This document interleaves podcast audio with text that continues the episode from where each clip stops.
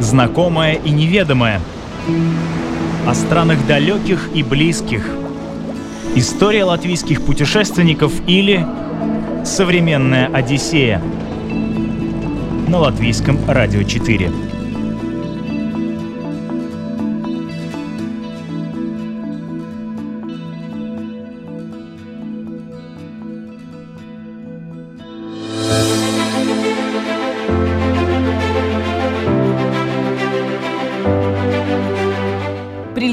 Южную Америку и остаться без денег и документов. Внезапно получить паспорт подданного Англии и найти возможность путешествовать дальше. Полгода колесить по Чили, Аргентине и Бразилии. Увидеть карнавал в Рио и оказаться поздним вечером в фавелах.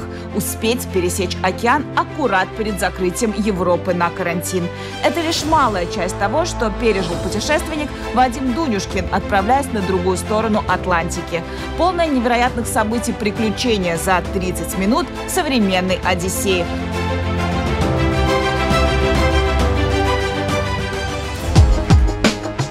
Современная Одиссея на латвийском радио 4. Пересечь океан и оказаться без денег и документов. Эпичное начало. Я начал свое путешествие в январе и закончил в июне, когда уже ну, все знали, что граница закрыта. В январе я отправился на другую сторону океана, то есть через Атлантику, в сторону Южной Америки, в сторону Чили, Боливии, Перу, Аргентина, Бразилия и так далее. И по нелепой моей ошибке в первый же день путешествия меня ограбили. Меня ограбили. В принципе, многие подумают, что это нормально, как же без этого в Южной Америке. Ограбили меня, да, в Чили. В первый же день э, на кармане у меня после ограбления осталось всего лишь 9 э, центов украли паспорт, документы, кредитную карточку, все-все-все, вот что возможно украсть, как говорится, все украли. Вот, и сразу возникает вопрос, как же продолжать путешествие дальше, тем более я уже сказал, что я путешествовал практически полгода, а все знают, наверное, наши законы, что если у тебя украли паспорт, тебе нужно обращаться в посольство, тебе делают так называемый белый паспорт, и в течение двух недель тебе нужно вернуться обратно на родину. Так вот, в Южной Америке нет представительства Латвии – и, в принципе, обращаться, ну, грубо говоря, некуда. А, поэтому я связался с нашим МИДом, и они мне посоветовали отправиться в любое представительство Евросоюза, и мне сделают вот этот паспорт, и за две недели с одной транзитной страной нужно вернуться домой. Преодолеть тысячу километров за 9 центов, стать подданным королевы и угодить в пекло массовых протестов. Ограбление, кстати, произошло не в том городе, куда я прилетел, не в Сантьяго, Чили, а немножечко севернее. И э, он находится, да, город в тысячи километрах, э, и надо было, грубо говоря, с 9 центами на кармане добраться в столицу, чтобы отправиться в какое-то посольство. Нереально. Ну, здесь, реально, все реально. Здесь начался, так скажем, первая часть моя квеста.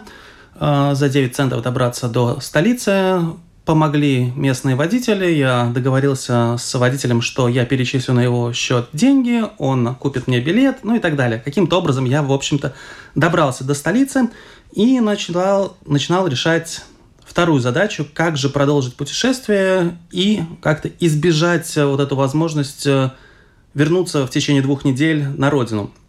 Э, начал изучать форумы, задал вопросы своим знакомым в социальных сетях, чтобы они могли как-то помочь. Э, различные были советы, но, в принципе, как всегда, отдельного ничего никто не посоветовал. Поэтому на одном форуме я нашел такую новость, так скажем, э, что английское посольство дает своим гражданам на 6 месяцев этот временный паспорт с возможностью посетить три страны.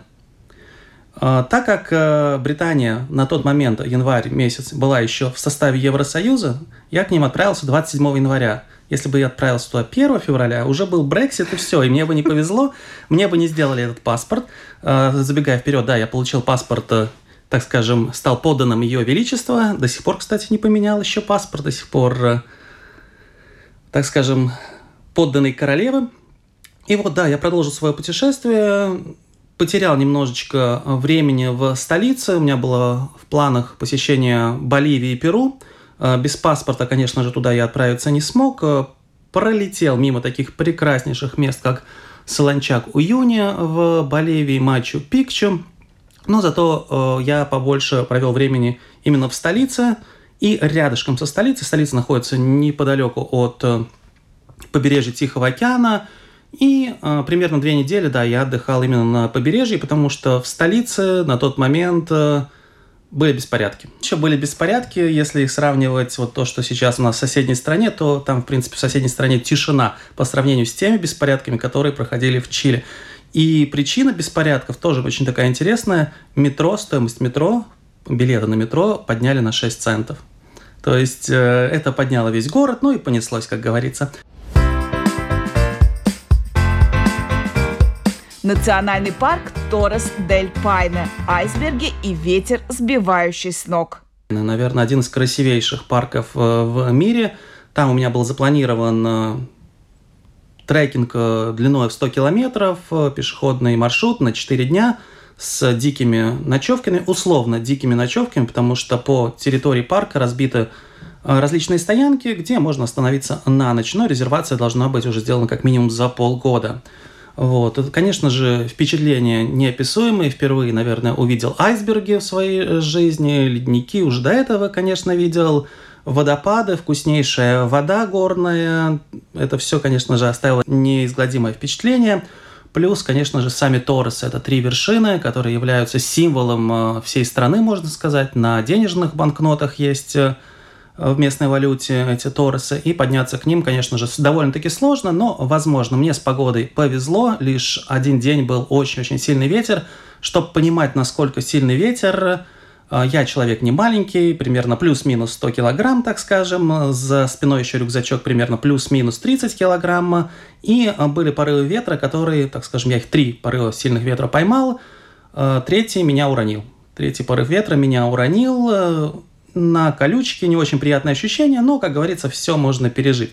Вот. Главное позитивная эмоция и позитивное впечатление, потому что вот ты падаешь на эти колючки, поднимаешь голову вверх, а там лентикулярные облака, то есть облака в виде НЛО, кто не знает. Так что во всем можно искать позитив. Вот, это одно приключение, одно из многих приключений, которые были именно в Чили. Поэтому, если вот говорить о тех местах, которые обязательно нужно посетить в Чили, наверное, это Торрес дель Пайна – это Винья дель Мар, это вот побережье как раз-таки Тихого океана, где бесконечные плантации виноградников. Ну, я думаю, о чилийском вине многие слышали. Конечно же, попробовать его там. Э, морская кухня великолепная. Э, также дюны Колон рядышком. Э, тоже очень интересное место, где можно попробовать свои силы в сэнд-серфинге. Ну, что-то похожее на виндсерфинг, только по песку ты летишь вниз по этим дюнам. Тоже очень интересное такое мероприятие. Современная Одиссея на латвийском радио 4. Аргентина. Среди льдин под звуки танго. Первые признаки грядущей пандемии. В Аргентину я отправился на автобусе в направлении такого маленького, очень уютного туристического городочка, как Эль-Калатафе. И именно оттуда у меня была радиальная экскурсия. Неподалеку находится от этого города ледник, ну или точнее, наверное, город находится неподалеку от ледника, а, который называется Перита Морено. А, ледник, к которому очень легко добраться, даже на общественном транспорте можно туда подъехать, э, посмотреть, как э, шумит ледник, как э, появляются айсберги, покататься на лодочке. Капитан тоже любит там развлекаться, они врезаются в эти айсберги, конечно же, не так, как Титаник, просто касаются их немножечко, но туристы все, конечно же, визжат от э, восторга. Э, это тоже одно из мест, которое обязательно, вот если будете в Аргентине, нужно посетить. Там я провел сутки, в принципе, этого достаточно, чтобы целый день наслаждаться вот этим ледником и вернуться обратно э, в Эль-Калатафе. Затем оттуда у меня был перелет в столицу, столицу Аргентины, в Буэнос-Айрес. Это, наверное, самый-самый европейский город э, Южной Америки, потому что Буэнос-Айрес вобрал в себя вот все лучшие архитектурные стили, которые можно найти в Европе. Я погулял и по Барселоне, погулял по Парижу, погулял по Риму, по Лондону. И все это, в принципе, Буэнос-Айрес, э, прекраснейший оперный театр, который, кстати, уже на тот момент был закрыт, потому что уже э, были слухи, так скажем, и какие-то, наверное, зафиксированные случаи, которые связаны с, э, вот этой, с этой пандемией. И в общей сложности примерно недельку, да, я пожил в Буэнос-Айресе. Очень-очень город понравился, особенно вечерами, когда ты садишься на площади, звучит музыка, конечно же, танцует танго, ты пьешь вино, ну, что может быть еще лучше. Как говорится, я наслаждался этим, так как сам не танцую. Монтевидео, Уругвай. Ожидание и реальность. Наверное, вот самое-самое большое разочарование именно от этого города, потому что ну, совершенно никакая архитектура, э, страна довольно-таки состоятельная, огромный порт, который приносит хорошие деньги в бюджет, но, к сожалению, деньги трудно сказать, куда уходят, но город не реставрируется, все очень такое заброшено, и цены очень-очень дорогие по сравнению с соседними странами, с Аргентиной той же самой, с Чили, где я до этого побывал. Поэтому я на два дня туда выехал, посмотрел и вернулся обратно, выезжал на кораблике. Про визитную карточку Южной Америки водопады Игуас одна из визитных карточек, наверное, не только Аргентины, но и всей э, Южной Америки. Э, водопады, которые расположились на стыке трех границ Аргентины, Бразилии и Парагвая. И э, водопады я смотрел с двух сторон. Тут у многих, наверное, возникает... С двух сторон имеется в виду с Бразилии и Аргентины. Тут у многих, наверное, будет вопрос, с какой же стороне, стороны э, эти водопады более красивые. Э, останусь, э, наверное, при том мнении, с двух сторон водопады разные, поэтому если есть возможность посмотреть их с двух сторон, обязательно отправляйтесь и с бразильской стороны, и с аргентинской стороны.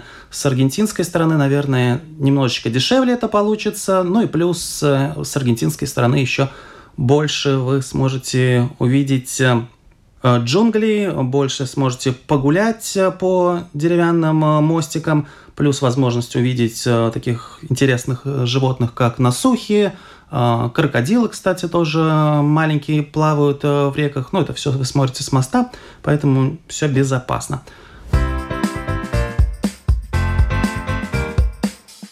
Парагвай. Страна базар. Там совершенно, можно сказать, в приграничной зоне делать нечего, если вам не, нужен, не интересует шопинг. А, если кому-то нужно приобрести какую-то технику, еще что-то, фото, видеоаппаратуру, а, выгодно поменять деньги, то, конечно же, можно туда отправиться. Достопримечательностей, в принципе, никаких нет, зато безналоговая зона. Но так как а, в Чили меня повстречали местные жители с плохим, настроем, с плохим настроем, у меня денег особо много с собой не было, поэтому да, этот э, городок меня, в принципе, ну, не особо, так скажем, заинтересовал, но для галочки можно посетить. Сан-Паулу. Подготовка к карнавалу. В Сан-Паулу я прибыл за неделю до карнавала. Карнавал, он не только в Рио, карнавал по всей стране, и вот за неделю до карнавала начинается, так скажем, неофициальная, ну, условно неофициальная часть карнавала, которая называется Блокос. Наверное, здесь можно провести какую-то параллель с нашими с нашим праздником песни и танцы есть такие более официальные мероприятия, например, в Межапарке, на стадионе Даугава, и есть маленькие мероприятия по всему э, городу Рига. Э, также и в Бразилии, только вот в Рио основной э, карнавал на самбодроме, и вот эти маленькие мероприятия, условно маленькие мероприятия по всей э, стране. Например, Блокос в столице Сан-Паулу, он длится три недели, неделю до официального карнавала, неделю после. И Блокос – это такие маленькие тусовки, можно сказать, на районе, когда э, на повозке ставятся огромные э, тумбы, колонки, и звучит э, зажигательная музыка, и вот весь район тусуется. И вот э, за эти три недели около трех тысяч блокос. То есть посетить все блокос это просто невозможно.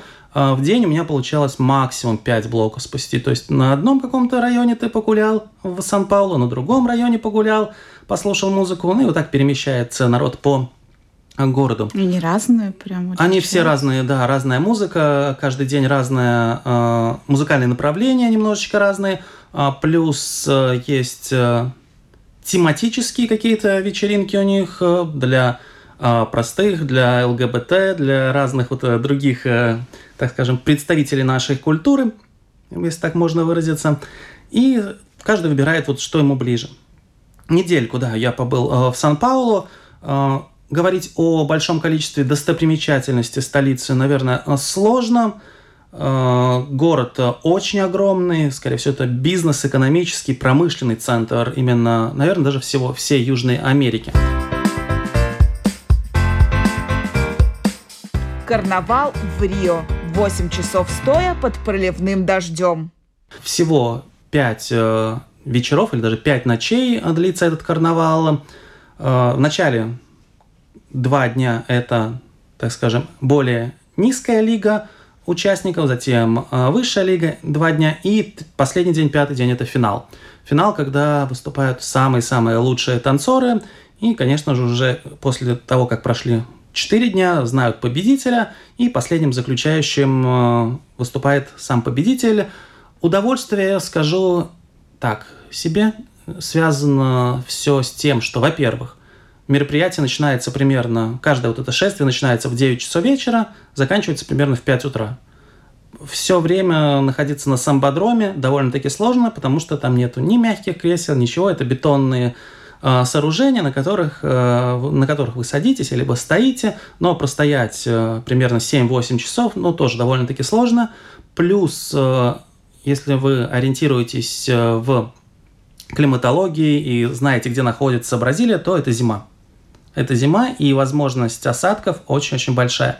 Я побывал на трех проходах, на трех э, вечерах, так скажем, и из этих трех только, наверное, в один вечер пару часов не лил дождь. Причем дождь проливной. Все танцуют, все радостные, конечно же, но это очень немножечко, не то что очень, не то что немножечко, это очень портит настроение, конечно же, когда ты весь вечер или всю ночь стоишь э, под этим проливным дождем, они-то танцуют, ты тоже, конечно, можешь танцевать, но 8 часов э, особо ты двигаться, ну, надоедает просто, да.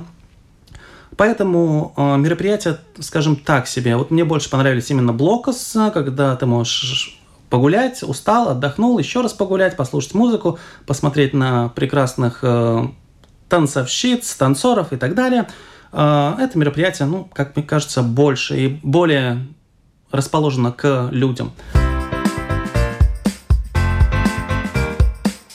Легендарный карнавал по цене билета на недорогой концерт. Билеты делятся, как и везде, по классам, по категориям, по тому, откуда ты смотришь на вот этот сам самбодром, а, по которому проходят участники. А, билеты, если покупать заранее, вот только начинается продажа, то можно купить от 20, наверное, евро на первые два дня, от примерно 40 евро на вторые два дня. Финал будет не менее 50 евро, то есть если наши деньги э, переводить. Но всегда есть но. Всегда есть какие-то скупщики, перекупщики.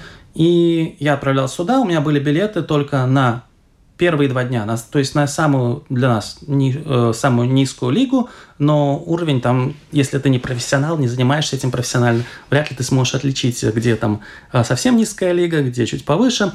Э, у меня были, да, билеты на первые два дня, и я купил на месте билет на финальный прогон. На финал, когда вот самые-самые лучшие, э, покупал на месте по той же самой цене, по которой, в принципе, и на первые дня. Два дня я покупал билеты. То есть я купил с рук за 20 евро на финал. А, дело в том, что, наверное, есть а, социальный слой, которым выдают эти билеты бесплатно, и они, соответственно, туда не отправляются каждый год, не будешь ходить, на... они их продают просто mm. у входа. Вот, поэтому попасть можно, да, это не страшно совсем по деньгам. Но разница есть вот эти первые дни, где типа ниша, каста и вот финал? А, наверное, если так говорить о уровне, я его сильно, так скажем, не заметил отличия. Для меня было главное отличие то, что в финальный вот этот день лил проливной дождь. Просто ливень, тропический ливень, и ты вот всю ночь стоишь э, под этим ливнем, наслаждаешься. Э, сделать, как вы понимаете, фотографии, снять видео очень-очень сложно, поэтому первый даже день мне понравился больше, потому что, как говорится, больше прикольненьких фотографий получилось сделать. Пешком к статуе Иисуса Христа и поздний вечер в фавеллах. Если говорить о самом городе э, Рио, то здесь достопримечательностей очень-очень много, и здесь можно спокойно неделю прожить, наслаждаясь пляжами, наслаждаясь подъемом к Иисусу Христу. Туда, кстати, мы поднимались на такси, э, а обратно пешком спускались. Тоже очень интересно, мы решили через джунгли спускаться. своеобразная затея, ну, зато много позитивных эмоций. А, вот. Если говорить о пляжах, то, конечно же, Капакабана, один из известнейших, наверное, пляжей в мире. Очень-очень широкий, очень э, интересный, с огромным количеством а, баров, но не очень безопасный. Это было на моем, так скажем, на моих глазах э, у одного человека просто сняли цепочку, сорвали цепочку, и убежал этот э, нехороший человек, я жил не в самом Рио, потому что во время карнавала гости... цены, цены на гостиницы, так скажем, заоблачные. Я жил, ну, грубо говоря, если вот в Риге что-то происходит, я жил в Юрмале. То есть надо было на электричке добираться. И в один из вечеров э, в хорошем настроении после вот этого блока я возвращался домой э, к себе и случайно перепутал электричку и попал в фавелы. То есть э, приключение, как вы понимаете, оказаться вечером, ночью в фавелах – не самое приятное, но, как говорится, у меня была справка, что у меня уже ничего нет, и справка из полиции. Как вы помните, в Чили-то меня обогра... а, покрали.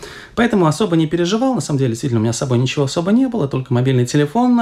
А, но чтобы вы понимали, фавелы и общественный транспорт э, наверное, несовместимые вещи. То есть в общественном транспорте в Рио ты должен э, перед тем, как сесть в транспорт, э, про валидировать свой билетик, наверное, так будет правильно, и затем ты оказываешься на перроне, довольно-таки высоком, как у нас на ЖД вокзале, и подъезжает электричка, садишься, уезжаешь. Э, если говорить о фавелах, там останавливается электричка, и тебе нужно спрыгнуть на брусчатку, э, разбитая, которая просто ни одного фонаря нету, только вот мотоциклы гоняют туда-обратно, и э, по этим же рельсам перейти на другую сторону подъезжает в обратную сторону поезд, ты пытаешься залезть, ты залез и отправляешься обратно в Рио, чтобы поменять э, направление электрички на нужное тебе. Вот такие интересные впечатления были э, в Рио. Кабо-Верде – острова, оставшиеся в мечтах. Из Бразилии я должен был отправляться дальше э, в Кабо-Верде на острова, которые находятся посередине Атлантики. И вот в городе Наталь я отправился э, в аэропорт э, пройти регистрацию, и э, в аэропорту меня остановили таким вопросом. Предъявите, пожалуйста, паспорт о желтой лихорадке, о том, что у вас есть прививка на эту желтую лихорадку, так как в Кабо-Верде без этого паспорта не впускают. Ну а так как мой паспорт был в той же сумочке, которая, в которой были мои денежки, э, мой фотоаппарат и так далее, то, как вы понимаете, у меня не было этого паспорта желтой лихорадки, и в Кабо-Верде меня не выпустили. Я остался в Бразилии. Вынужденный путь домой или неожиданное спасение? По счастливой случайности, да, я нашел перелет из Бразилии в Амстердам, с пересадкой в, на Канарских островах, а Канарские острова уже к тому моменту были закрыты, то есть э, были закрыты из-за пандемии. А, но э, так как у нас там была, в принципе, просто пересадка, и мне не нужно было выходить в город, э, просто терминал поменять, транзитный, транзитная такая пересадочка, то я не попал под влияние вот этого ковида, и оказался в Амстердаме. Амстердам еще к тому моменту был открыт, я попал затем в Германию к сестре. У сестры я вот как раз-таки уже завис надолго из-за а, пандемии, из-за того, что закрыты были границы. И вот где-то до июня, до 16 июня я бы, да, пробыл в Германии, затем вернулся а, в Латвию. Если бы меня пустили на рейс, который отправлялся в Кабо-Верде, а, то я бы после Кававерда у меня были планы и куплен билет на Азоры, и 99%, что я бы застрял на Азорах. Современная Одиссея на латвийском радио 4. Путешествие в одиночку. Плюсы и минусы. 99% это плюсы, и, наверное, где-то есть один минус, когда хочется кому-то что-то высказать именно так скажем, родной душе, да, то есть э, не знакомому, которого ты встретил в Бразилии или познакомился во время перелета и так далее, а именно тому человеку, который э, смотрит на мир так же, как ты, то есть э, другу своему, родственнику своему, неважно, то есть даже человеку из Латвии уже будет мне легче объяснять какие-то темы, потому что ты можешь провести параллели, чтобы что-то сравнить. Это вот единственный, наверное, минус. Плюсы. Самый главный плюс, тебе не нужно ни под кого подстраиваться. Ты отдыхаешь в своем режиме, ты сам себе составляешь маршрут, ты сам отправляешься туда, куда ты запланировал, ты гуляешь по городу, захотел отдохнуть, отдохнул, захотел подняться в гору, поднялся в гору, тебе не надо ни под кого подстраиваться. Это самый главный плюс. Не скучно? Не скучно. Если ты владеешь языками, ну, хотя бы английским э, на хорошем уровне, то ты можешь общаться с местными, потому что к тому моменту по миру путешествовало очень много людей, много единомышленников, которые также отправились в тот же самый Торрес Дель Пайне, отправились э, на Солончаки, отправились на Мачу Пикчу, поэтому не скучно, нет, нет. Ты везде встречаешь людей, которые, у которых общие интересы посмотреть наш прекрасный мир, поэтому не скучно точно.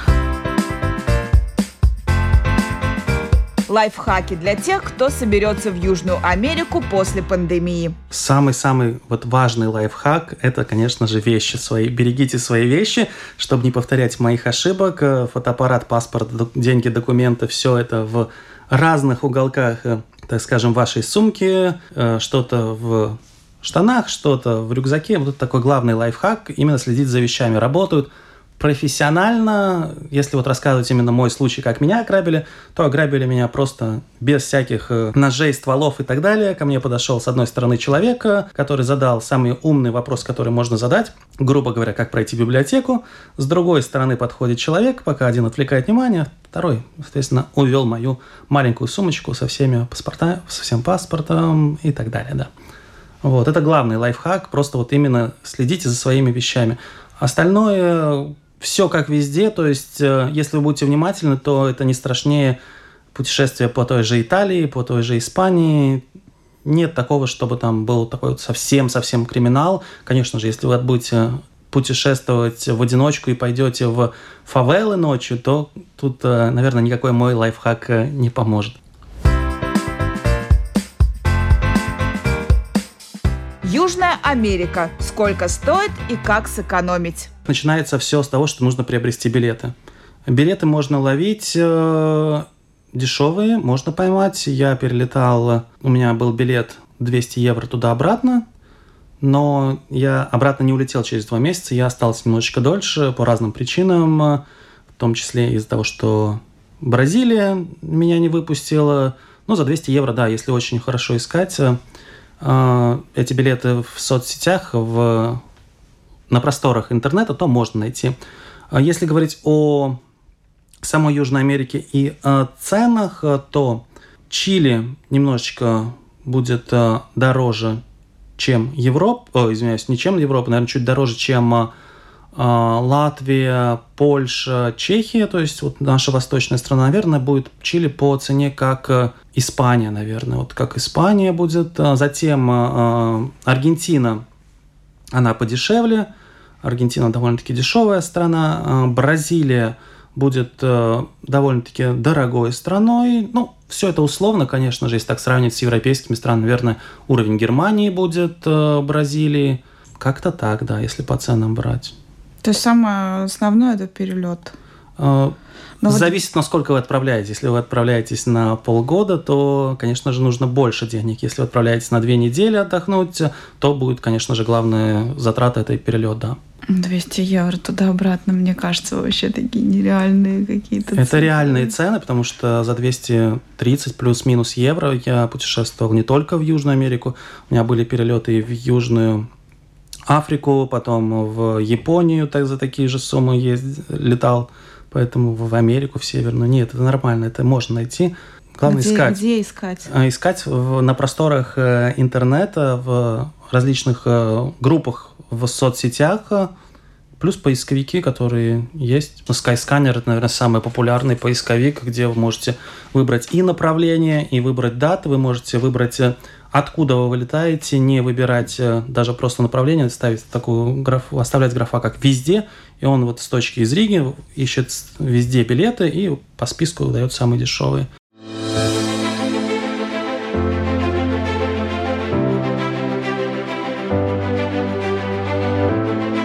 О Южной Америке можно рассказывать до бесконечности. Здесь столько всего самого, что диву даешься. Самая большая река в мире, Амазонка, протекает по этому континенту. В Венесуэле находится Маракайбо, самое большое и второе по древности озеро на Земле. Именно в Южной Америке находится самый высокий водопад на планете – Анхель. Самый большой солончак в мире, солончак Уюни, тоже здесь. Также на континенте находится самое высокое судоходное озеро в мире – Титикака.